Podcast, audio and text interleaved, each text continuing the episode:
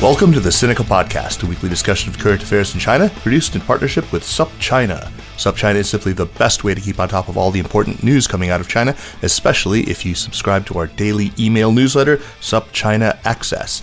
And visit supchina.com to check out our wide range of reported pieces, our op eds, videos, and of course our podcasts. It's a feast of business, political, and cultural news about a nation that is reshaping the world. I'm Kaiser Kuo coming to you today from Chapel Hill, North Carolina. Joining me from Nashville, Tennessee is Jeremy Goldkorn, who starts each day by looking at himself in the mirror and saying, What am I?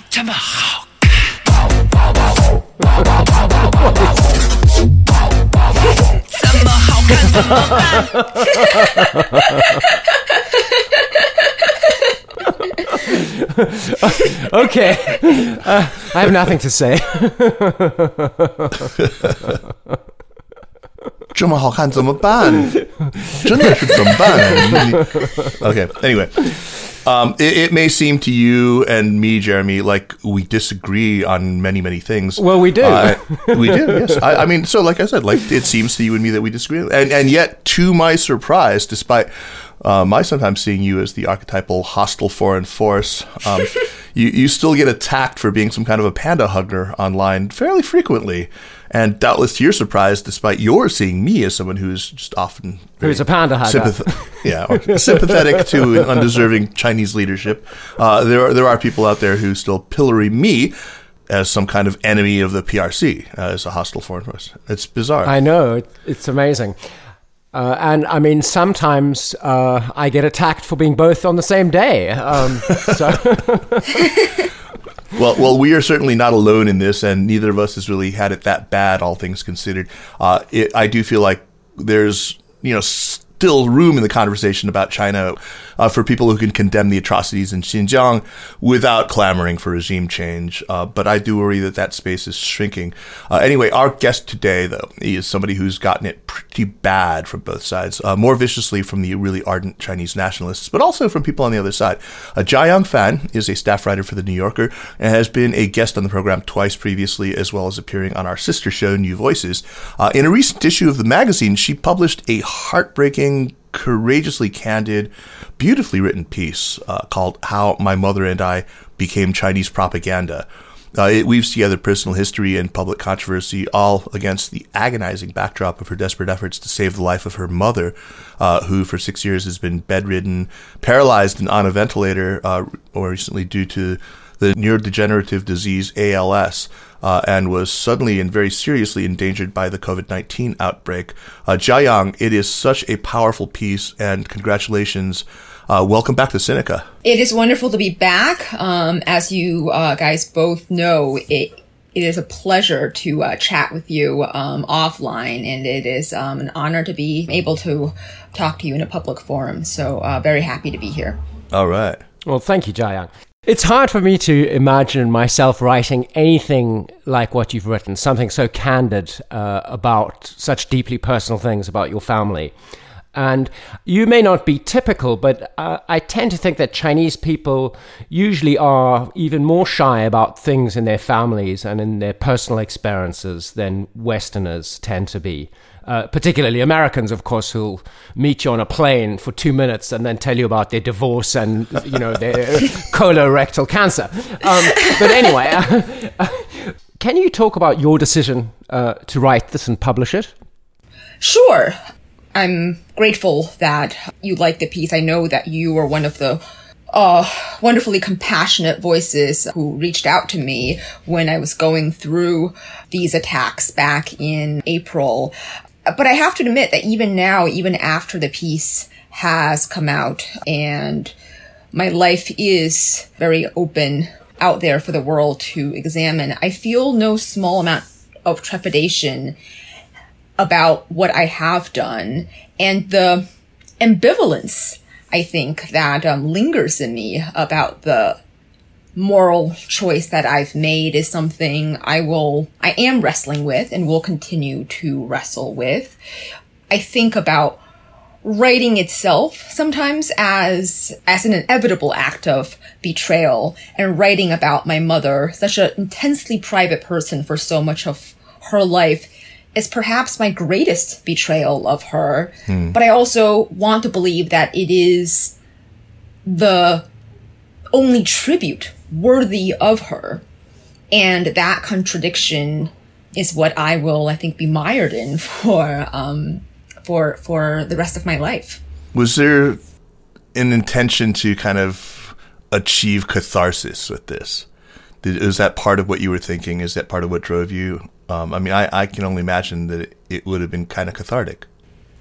I wanted to believe that writing about it would be cathartic, and in some sense, it has been. One of the most difficult parts of writing the piece was going through those Twitter threads for the fact checker um, to find for them those screenshots of what had been said about me. As you know, the the New Yorker is um, famously fastidious in its fact checking, so that required me to you know read through all the The vitriol. death yeah. your mother. Yeah, yes. And uh, one of the reasons I procrastinated so long in writing the piece was doing that, going through those threads um, for the first time in the writing process was really emotionally difficult for me. Intellectually, I knew that the the Jiayang fan my detractors were writing at was not me.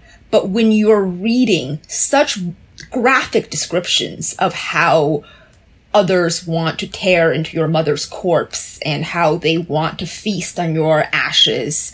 But the ones about, especially about my mother, about, you know, the kind of mutilation that they wanted to do to her body. It doesn't matter that these are faceless strangers and that I, I can see what drives their impulse to undercut me and to hurt me. The part of the mind that um, can see reason sometimes exists in a different room from the very fragile human heart that is reflexively and in spite of itself reacting to these profoundly wounding uh, images. Yeah, so I, want to get at why they were attacking you in the first place because it's something that struck me about the piece is that you never actually talk about that. You never really talk about what it was that set off all this criticism about that other Jiayang fan, all that that vitriol, those ugly you know assaults on you and your mother. Uh, if I'm remembering correctly, this all started back when you were doing coverage about Hong Kong. Uh, and, it struck me then as really odd because I think what you actually said and uh, you know what you were reporting and the experiences that you were talking about on Twitter actually supported certain ideas that mainlanders who were critical of the protests uh, had been trying to push all along. One of the great ironies, I'm so glad that you are pointing this out, and that is actually an aspect of everything that has followed that has been so uh, confusing um, and Let's be explicit about what it is that I'm talking about here. You brought out this undercurrent of, of anti-mainlander bigotry, which is there in the protests. At least some people say that it's very much there in the protests. You experienced it personally. You talked about it, but there there was a phrase that you used that set off this this wave of attacks against you. So yeah, talk about that if you could. Exactly. The English sentence that I put posted on Twitter was my Chinese face has become a liability. And that was in direct response to an experience of going to a protest as a journalist with native Hong Kong retired teacher both of us obviously are ethnically Chinese and appear as such to the protesters and those observing the protests. And I was speaking in Mandarin to this retired teacher because that was, you know, the language that she was most comfortable um, conversing in. I, I don't speak any Cantonese, her native language. And overhearing that I was speaking Mandarin, um, and coupled with the fact that I am Chinese and have um, uh, a Chinese appearance, I was I became uh, a person of suspicion and was publicly questioned, and, and it kind of grew into um, this attack on whether I was an interloper and whether I was justified in um, attending the protest. And I was so shaken by that experience that, as so many of us do, I uh, took to Twitter and I wrote a thread documenting the experience with um, those videos, exploring my confusion about and sadness uh, over the fact that my Chinese face coupled with speaking Mandarin was such uh was such um A liability. yeah was such a was such a was such a liability and that's what that sentence was referring to and of course as you just mentioned that my my personal experience connected to what i had been hearing from some hong kongers um, and some hong kong visitors that being a mainlander in Hong Kong um, sometimes can subject you to um, second class citizen uh, treatment. So that's what I was exploring. It is not a viewpoint that everyone might know about, but I thought that it was definitely a subject that deserved to be explored and might also explain some of the grievances that mainlanders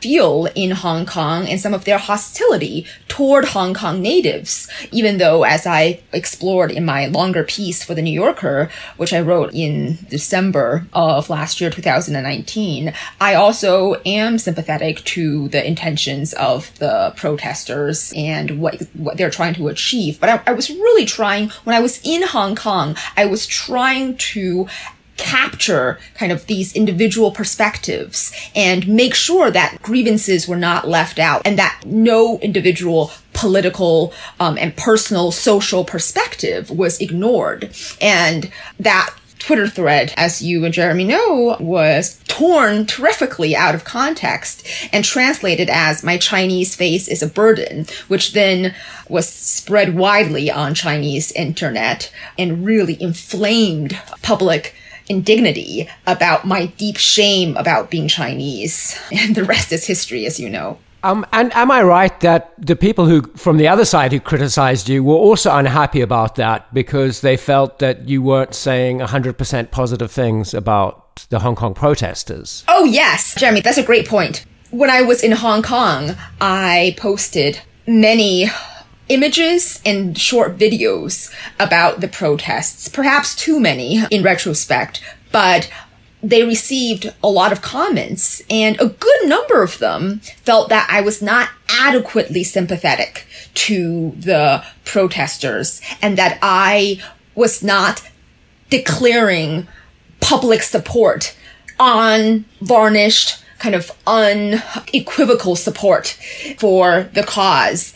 And uh, I, and these were not just coming from people with one follower. These were coming sometimes from uh, scholars, Hong Kong scholars and uh, intellectuals who felt that um, I was being too soft on the PRC and that perhaps my mainlander background, as the two of you know, I was born in China and um, So, so you're a communist. is what you're saying. that I, yeah, Jiayang, I mean, you, you had written about the protests uh, very early into them, and you wrote a really, I thought, extremely sensitive and smart essay uh, in the New Yorker about why it was that your mainlander friends and acquaintances weren't all uh, getting on board, weren't were not all uh, supportive and not entirely sympathetic to the motives of the protests, and I thought that was it was excellent. Uh, do you, do you did you get feedback on that? Because I, I, I thought that you were making it pretty clear that this isn't what you think. This is you sort of channeling uh, the thinking of a lot of the mainlanders that you knew in the States and in China. yeah. I mean, thank you, Kaiser. You were one of the early generous uh, supporters of that piece, uh, and, you- and you know you were um, really complimentary about it. Well, it just it just reflected everything that I had been hearing as well. I mean, I thought it was really accurate. I think. Thank you. I mean, and I I was really writing it from both my exp- uh, my own experience and the viewpoint of my family members and also of myself as a child you know my perception of hong kong as Right. this fantastically glamorous city um, in the clouds almost. Um, Hong Kong might as well have been in the clouds um, uh, for, for how um, you know prohibitive it was for mainlanders to um, gain entry. But how, how is that one received, though, especially among these same people who are pretty pro protester? Yeah, I'm not sure. I mean, I I heard some nice things about it, but I I'm not sure that folks who aren't maybe as engaged and um, educated about you know Chinese uh, history and as interested maybe in um, Hong Kong and China if it registered. I don't even think it made you know the most read list. I'm not sure that it was seen as you know a, a, landmark piece by by any means, but I was writing really from kind of what I knew of uh, Hong Kong and from you know my truest feelings about, and I wanted to make sure that perspective was represented on the page and in American media. So I guess the knock on you from some people I've heard is that you shy away from politics, that you focus on on culture stories. Uh, you've done great pieces on beautification apps, on mistress dispellers, uh, both of which we've talked about with you on, on the program before. Uh, that sort of thing. I mean, these are great stories. I mean, we all love them. But uh, do you think there's anything to that criticism? I mean, do you want? How would you respond to people who say uh, Jiayang Fan uh, is is chicken about covering hard politics? I'm really glad you asked that question. Um, listen, I uh, never uh, got a PhD in political science. I do not have a degree in Chinese history. And my understanding of China has largely been through my experience past and present engaging with its various cultural spaces. I've never been to Zhongnanhai. I don't expect ever to be invited to Zhongnanhai. And in terms of political commentary. I do write, you know, hot takes once in a while. But am I the person most qualified to give us, you know, the 20 year out prediction of what will happen in China? I'm not sure. And in terms of political opinion, I've never been a person who felt completely confident making these ideological pronouncements about what China should be, what especially the precise shape that the regime, you know, should become. So I want to deliver insights in spaces that I have confidence in being able to report on. So I think that's why I've been attracted to the stories that I have been. And politics, um, there are so many political scientists and political reporters, I think, better positioned and more qualified to weigh in on those subjects. As you both know, um, culture in China is political. I mean, what, whether it's the Mistress Dispellers or these beautification apps, in my exploration of them as what they represent about China, the conversation is necessarily one that engages in the political nature of Chinese uh, society. Yeah, for sure. So that's never left out of the conversation. Um, and of course, um, other detractors have often lamented the fact that I make everything political, right? Like, you can't win. When I'm talking about, you know, the mistress dispellers, um, I'm accused of why do you have to make it um, about sexism? Why do you have to talk about, you know, the, the history of gender in China? And if it, when it comes to beautification apps, also, you know, why are you talking about, you know, young people weighing in on politics? What does that have to do with right. it? So, so uh, you, you get it from both sides. that should be the name of this podcast. You get it from both sides. Jiayang, uh, let's look at some details in the piece itself. Uh, when your mother says, as uh, it seems she does quite frequently, she warns you, don't against China uh, uh about your writing. Is she primarily worried about your safety? Or is it the loyal party member, uh, the vestiges perhaps of the loyal party member uh, within her that is talking? I think it's both. And I think those two impulses are connected. My mother was a party member before she left China in 1992, and not one who was in name only. She is a third generation Communist Party member. She has taken great pride her entire life up until the present in her party mem- membership and in the birth and persistence of communist China. Um, she is a great proponent of the regime, even if she has not reckoned with its history and perhaps um, remains in denial about much of its history and the ramifications of many of the policies that has harmed, you know, other parts of my, my family. But uh, my mother says, do not against China for me.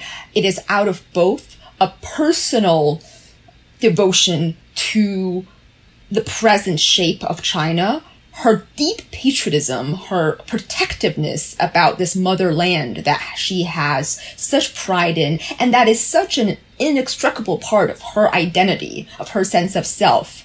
And also the very practical concern for my safety. If I were to go to Hong Kong or the mainland, she is very aware of the power of the party and of its distaste for its distractors, and uh, she does not want to lose her only daughter, and she does not want harm to come to her only daughter. And I think those are connected in um, her right. great reverence for hierarchy. I mean, that's something I talk about in the piece. It's that she feels that this is the existing system and um, who is she and who am I to question it and who am I to be a troublemaker her favorite word 惹麻烦 Jeremy likes to 惹麻烦 yeah yes 惹事儿 Jeremy 惹事儿记你 Goldcorn um, a follow on to that, uh, I think we all have people in our lives who are staunch defenders uh, of China and who are convinced that the Western media is irretrievably biased against it. Um, so as you're even as you're under constant attack by nationalists and little pinks and trolls on the internet, I still detect some empathy uh, on your part, Jiayang, uh, for why it is that they react the way that they do. Can you talk about that? And, and maybe I can ask Kaiser to um, follow up um, because. Uh, oh, because I, I, don't have any people in my life who are like that. No. yeah, I mean, um, I did not intend to write such a intensely personal um, memoir. A few months ago, when the attacks um, uh, began on Twitter, I thought about um, a piece. I've thought about writing a much shorter piece on the phenomenon of um, trolls on Twitter and um, why this uh, this public space, this public cyberspace, was being colonized um, in this way, and.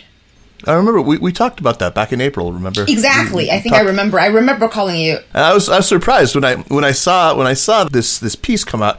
I thought it was that, and they just sat on it for a long time. And I was like, oh my god, this is like I know, and just I mean, I'm sure I'm, I'm sure your listeners are too smart um, not to know this already. But writers do not write their headlines. Um, so the the I think the piece, um, uh, the title of the piece is you know how my mother and I um, became yeah. you know Chinese propaganda. I'm not sure if um, that's the title I would have chosen for the piece. I mean, I'm not um, obviously I'm not saying that's not part of the piece, but I you know that that next time just send a text message to your sub editor that says "Don't against China." That should take care of it. I, I, I'm, I'm gonna do that to Jeremy all the time now. Jeremy, today's newsletter is fine, but don't against China.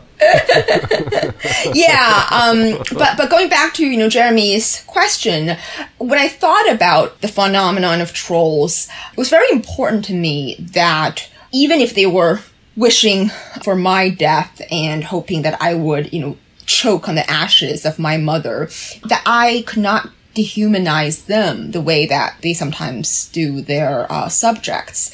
And that made me think of what fueled this fury that they were unleashing.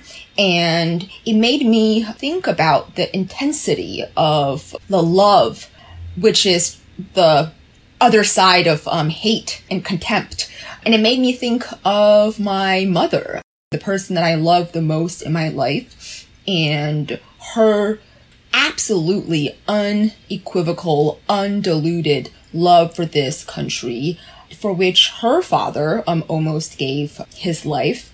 And it made me think that were my mother in China today, had she led a parallel life, and had she never gone to the US, and the story of this traitorous, ethnically Chinese reporter who is defaming the motherland for a living, what her reaction would be um, living in China. And maybe, I mean, my mother is too private, I think, and maybe too um, technologically um, incompetent to be uh, signing up for Twitter and uh, telling me off. But I, I think that she would share in the feelings of many of my trolls. And that was very, very informative to me. And as I write in the piece, I think what separates those wishing my mother to die from my mother. I mean, that, I think that, that there's much more similarity than, than, than difference.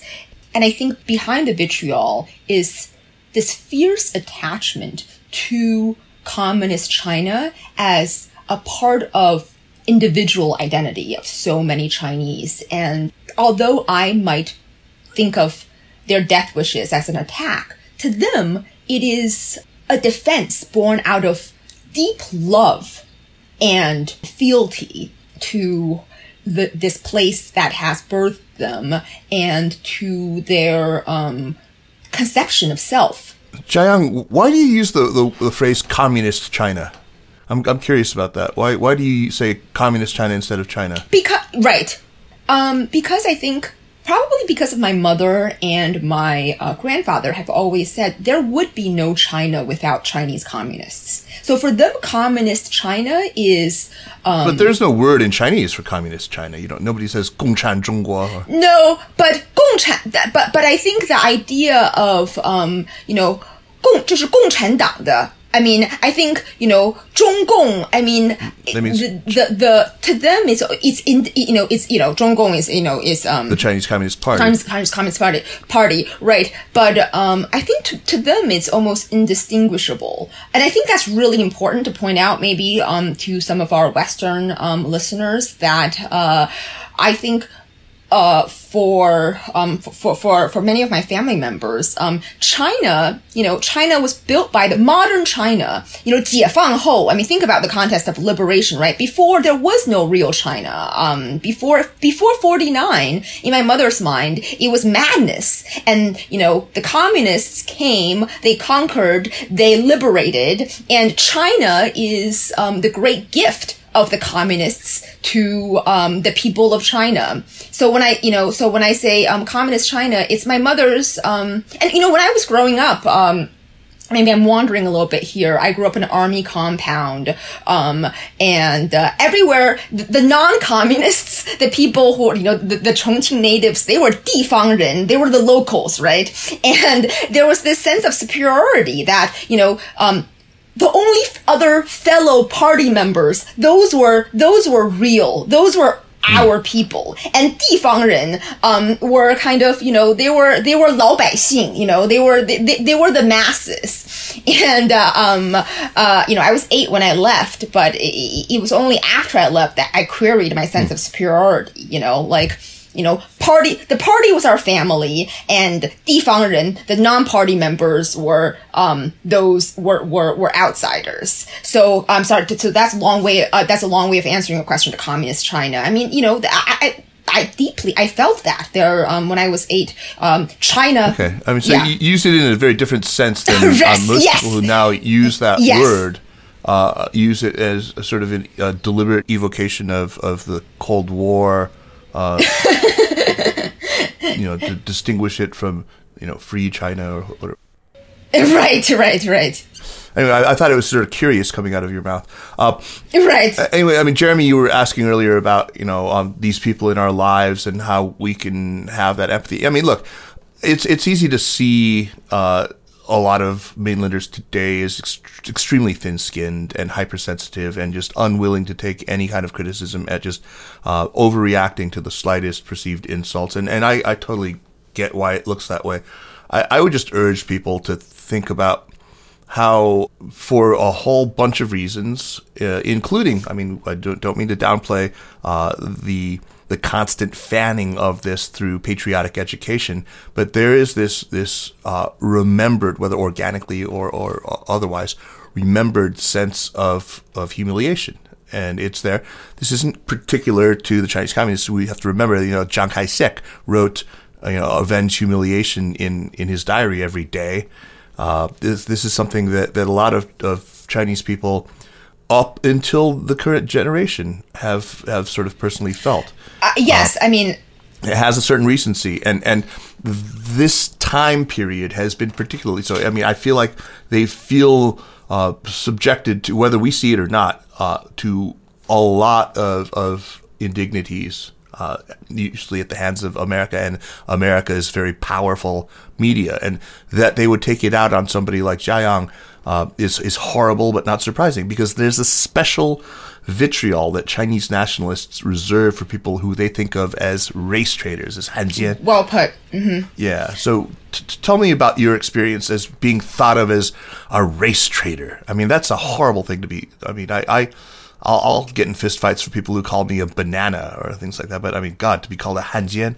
Right. I think um, for uh, I, I I noticed that for uh, some of my um, detractors, what uh, they found particularly despicable about me was that I spoke both Chinese and English, and that I spoke Chinese fluently. Some of them, you know, th- th- these were the thousands um, of of comments, and some of were left in English and some were left in Chinese, and there became a conversation among the, the trolls themselves, which I did not um, engage in. One asked, you know, is she understanding my insults? Um, does she know what I'm saying? Do I need to use some trans- translation app? So she gets um, exactly what I want to do to her mother. And someone else responded, oh no, she's fluent in Chinese. She reads and writes, and um, she absolutely knows what you're uh, writing.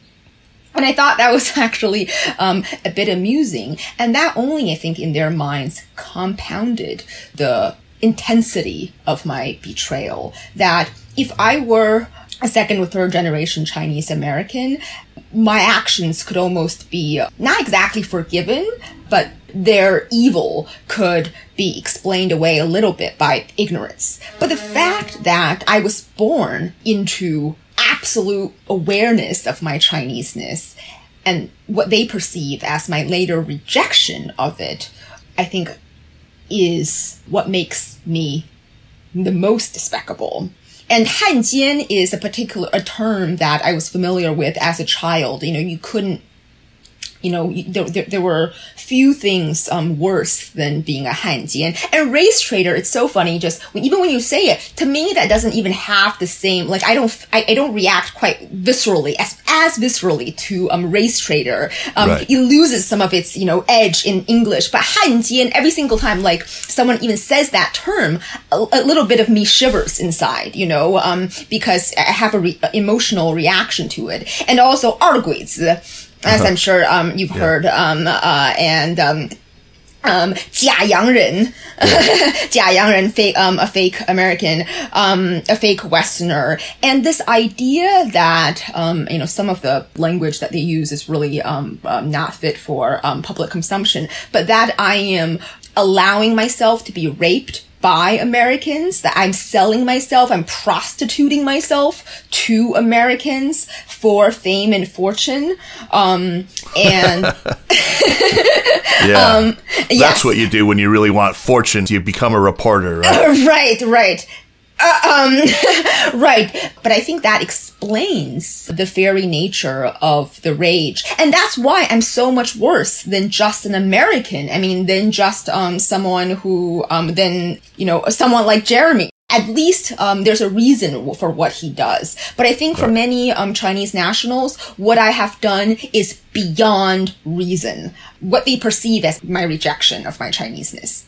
There are a lot of people I know who roll their eyes whenever someone brings up the idea of mianzi or face. And in fact, I myself think it's often used in a similar way to guanxi uh, to sort of orientalize things that are going on in Chinese society and to make Chinese people seem very different. And I think some of the time that's that's that's very true. I mean, some sometimes losing face feels exactly the same to a Westerner as it does to a Chinese person. It's it's a combination of embarrassment and shame and uh, some other emotions. But there are plenty of Chinese Right. people who are quite bicultural who would insist that it's the concept of mianzi is actually really different from. Uh, pride, shame, honor, dignity, uh, what have you.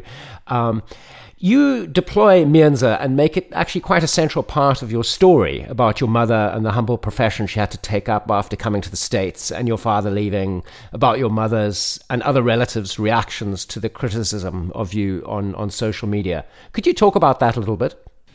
Yeah, I think losing face in English, even though it is roughly correspondent to losing 面子, is something that in the West, it has a different gravity than the Chinese mianzi. And I really remember mianzi as roughly kind of equivalent to my earliest conception of self. Like, who are you without your mianzi? So, and I think that has to do with this different idea of identity in the West and in China.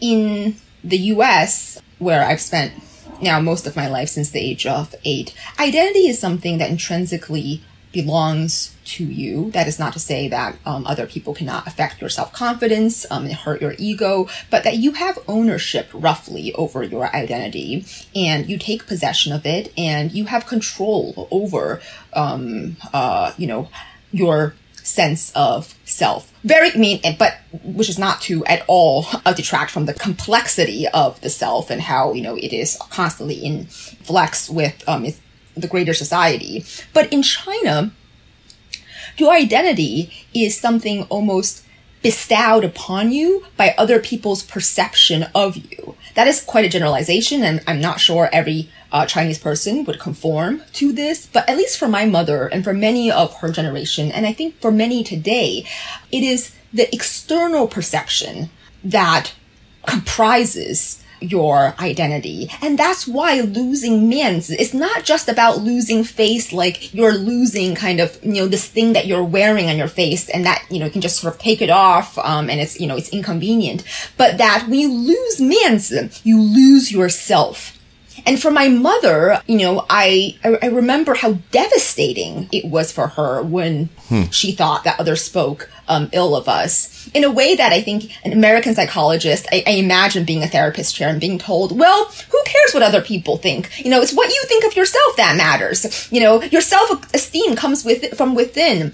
But imagine, you know, in China, in 80s, early 90s China, there was no language to bring about that other reality. So the national psyche was my mother's personal psychology. I think that your mianzi was what you are. And I've been really, I'm so glad you bring it up, Jeremy, because um, I've been so gratified by many of the responses I've received to the piece, but so many Chinese Americans and Chinese have said I particularly um, felt really seen in your description of mianzi, and I've spent so much of my life trying to explain to my American friends this difference between face and mianzi, and they don't get it.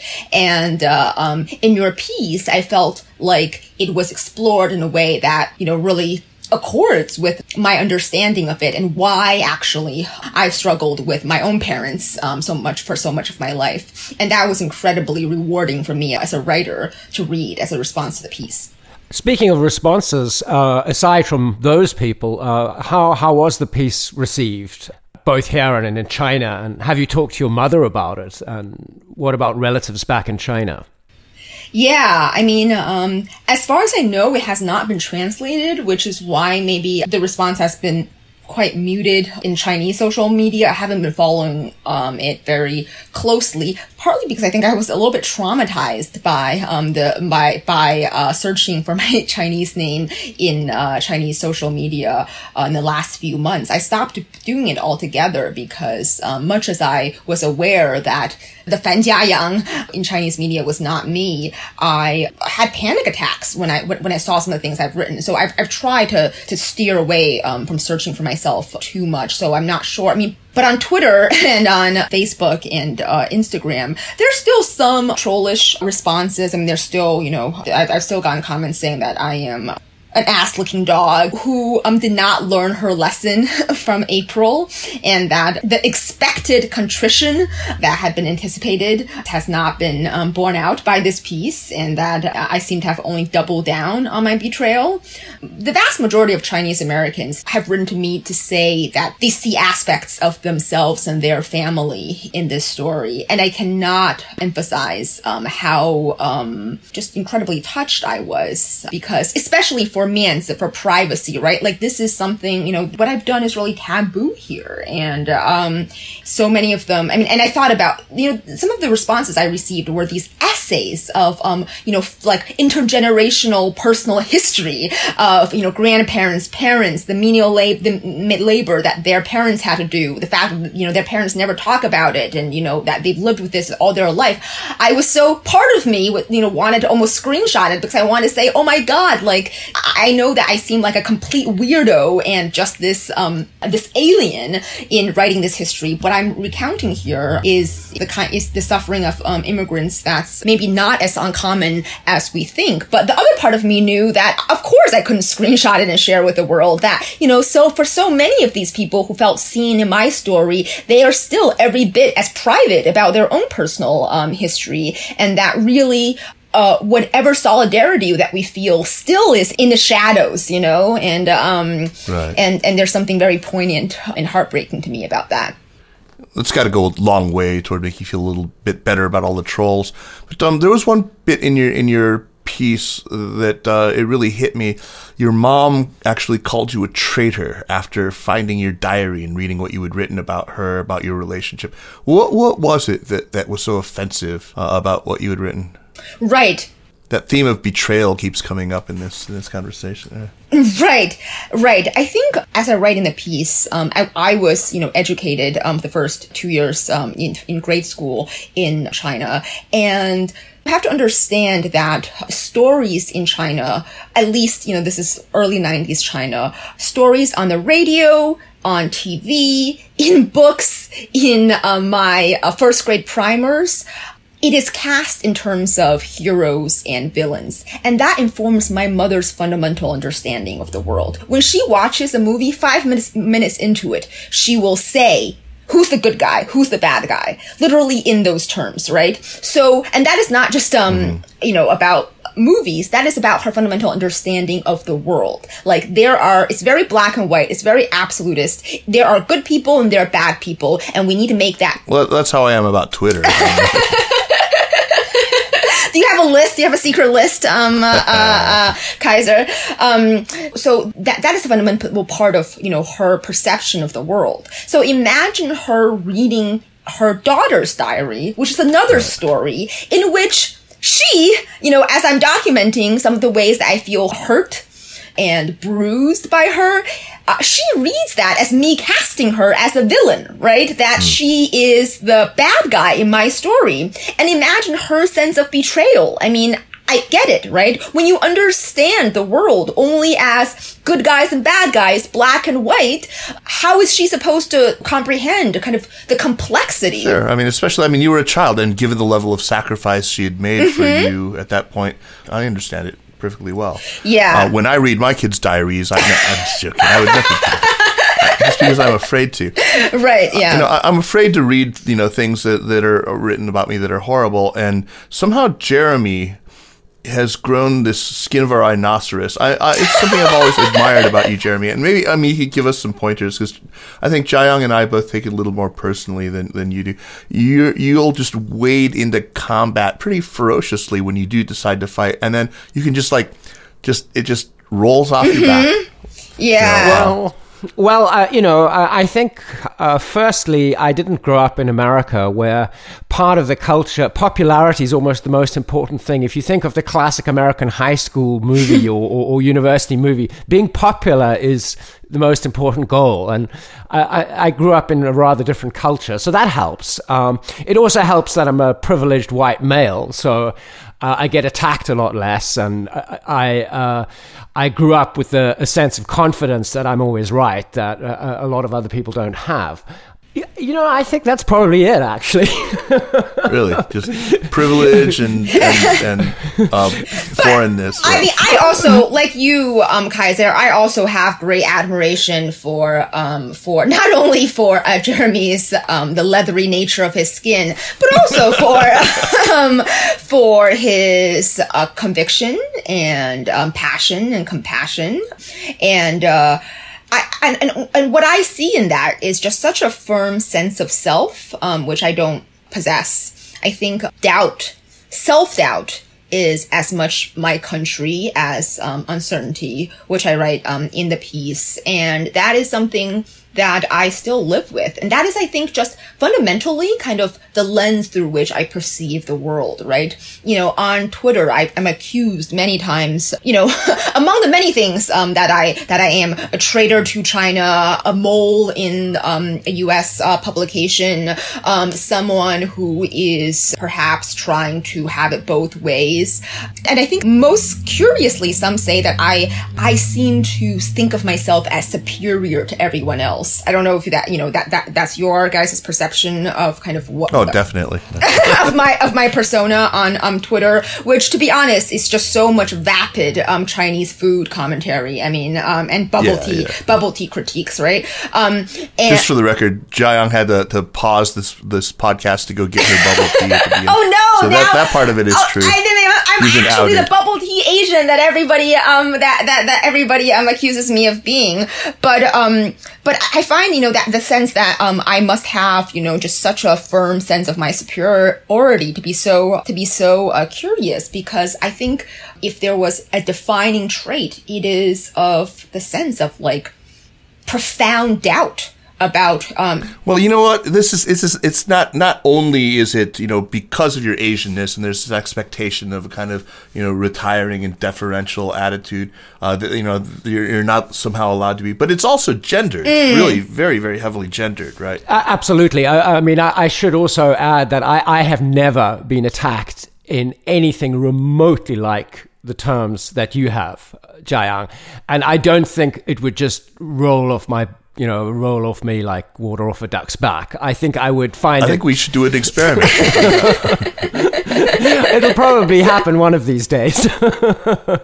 but no, I, I, Say something really outrageous. there is uh, there is a absolutely a gendered aspect to this. I, I first noticed this uh, way back when when I was running my old website uh, danwei.org, and um, we never had comments uh, at the beginning. Uh, you know, it started out as a blog, and blogs typically had comments, and then we opened the comments, and they tended to be these very geeky discussions of like, oh, you translated that Chinese word wrong, or actually it wasn't Nanfang Zhoumo who printed that; it was somebody else.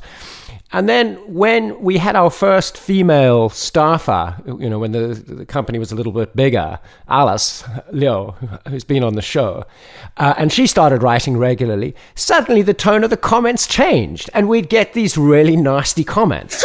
um, so uh, that's, I, I think, something very important to bear in mind. Uh, the internet breeds. Uh, misogynist Incels. incels. and I, I think Chinese incels are probably even more frustrated than their American or Western counterparts, Counterparts, yeah. by various things in their life.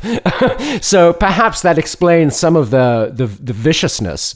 Yeah. Worst gender imbalance in China. I mean, there's certainly, I mean, I think that's been commented upon. I think you're exactly right, Jeremy, that the Chinese version is even more intense there than their American counterparts. I mean, um, so many of the attacks, I mean, are about my uh, spinsterhood. Um, even though I don't, I, I never, I've never posted anything about my, um, you know, rom- romantic relationships, about, you know, even about my like sexual kind of identity in, in, in, in any way. But there's this sense that I'm too old, too ugly, too just uh, embittered, maybe because I've never gotten attention from. There's there, there's a kind of a line of logic that maybe I write what I am because I'm embittered because all men hate me and all men you know find me so kind of in, utterly undesirable, and that's why I write these hate pieces against China. That I'm you know that there's um there is some psychological kind of like delving into you know why I do um what I do and that I'm really passing on kind of my my misery in I guess the sexual market. Um, I'm politicizing that in some way. So so there's definitely um I think a very uh gendered aspect um to it and it uh it actually that can be very enraging because talking to apps, apps uh, completely, you know, um, I think rational, like enlightened uh, friends of mine, when I talk about the gender politics of China and the patriarchy of China, I often will get the like, calm down, dude. Like, now you're sounding like a radical. Like, you, you used to be so rational, but like, come on. Like, there's not really sexism in China. Like, you're just, you know, you're, you're, you're, Wait, wait, wait. Who says this? yeah, yeah, yeah. No, I get that Yeah, a lot. People like bizarre. I um and and then you know then then that really can get my goat,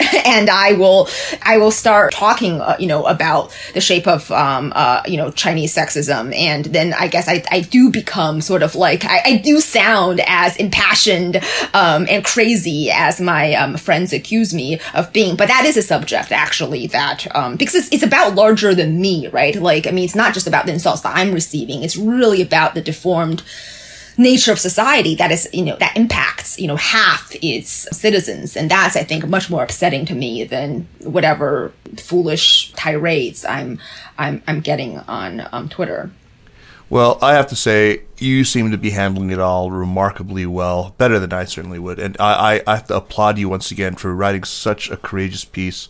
Uh, that's something I think neither of us would be able to, to, to muster.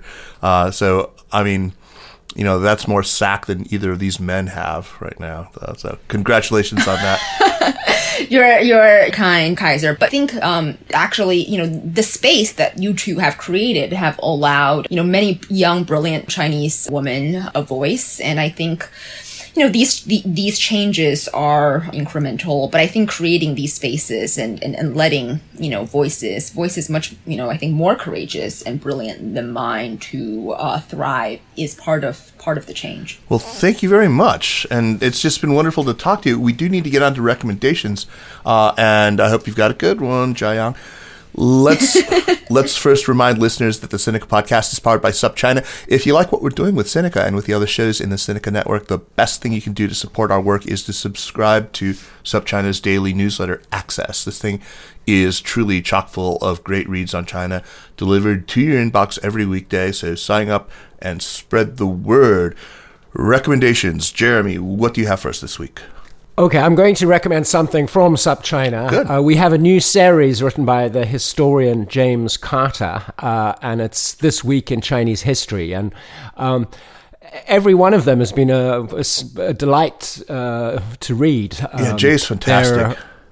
Anecdotes, you know, ranging uh, across the centuries, uh, and All with some uh, relevance. It's it's it's un- unbelievable. It never feels shoehorned Yeah. into relevance either. It's just like wow, you know, it's it's there. Absolutely. Yeah, yeah. And uh, uh, we are going to have uh, James or Jay uh, on our podcast Yes. at some point in the future, right, Kaiser, about his new book. That's right. No, very soon. Uh, Champions Day, his new book, uh, which is about uh, Shanghai, just on the eve in 1941, uh, uh, at the the end of things, and it's one of those great books about you know uh, the old Shanghai that is not just populated with Anglo characters, which is a relief. it's good. Jay, Jay's great. We we love him, and really really great to, ha- to have him as one of our regular columnists now.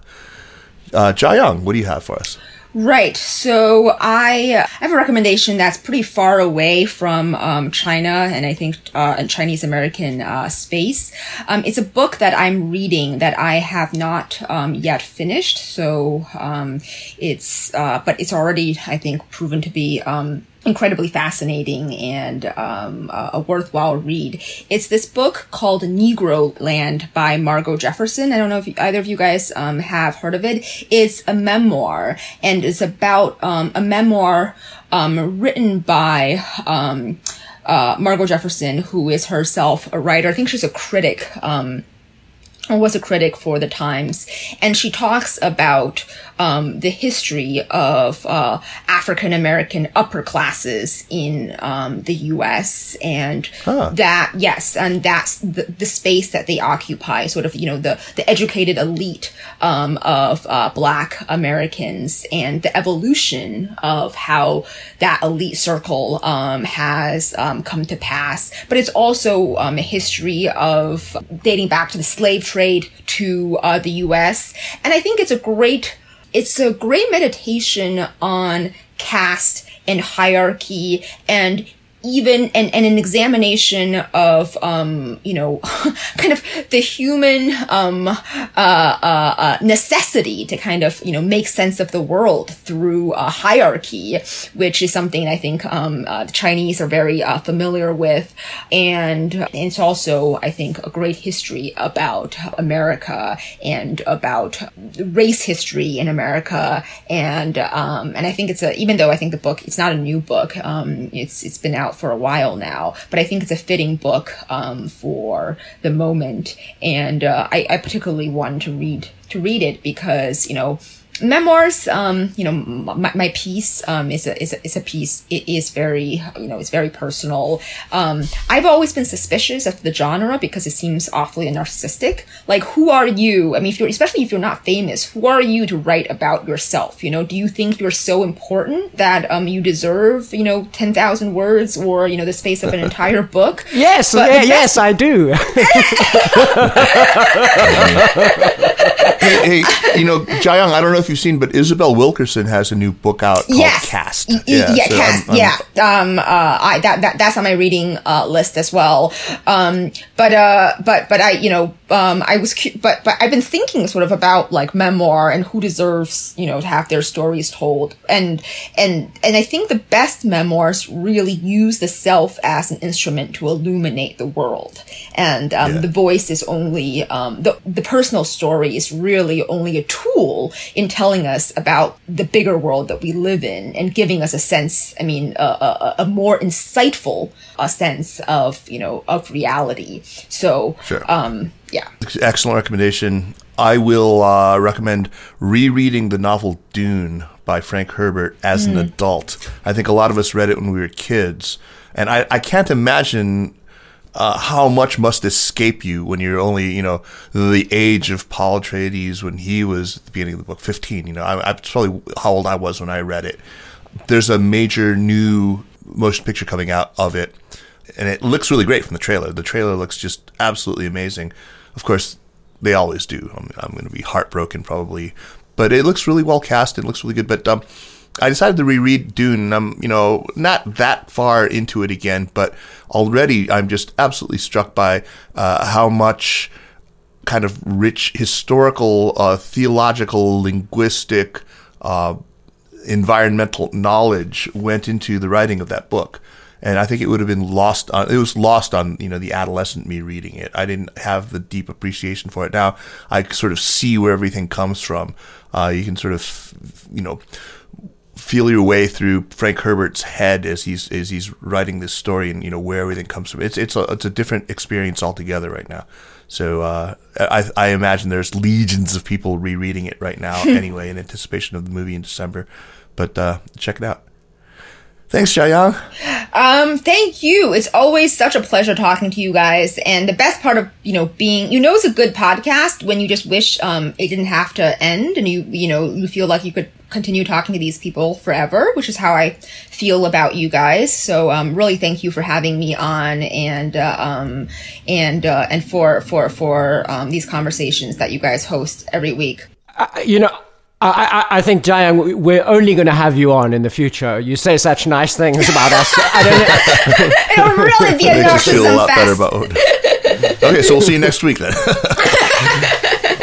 All right. Thank you. Yeah, thank you. Uh, it's great to talk to you as always. So uh, we'll see you soon, Jiayang, and uh, congrats once again. The Sinica podcast is powered by SupChina and is a proud part of the Sinica Network. Our show is produced by Kaiser Kuo and Jeremy Goldkorn with editing help by Jason McRonald. Drop us an email at Sinica at supchina.com, follow us on Twitter or on Facebook at, at SupChina News, and make sure to check out our other podcasts in the Sinica Network. Thank you for listening. We will see you next week. Take care.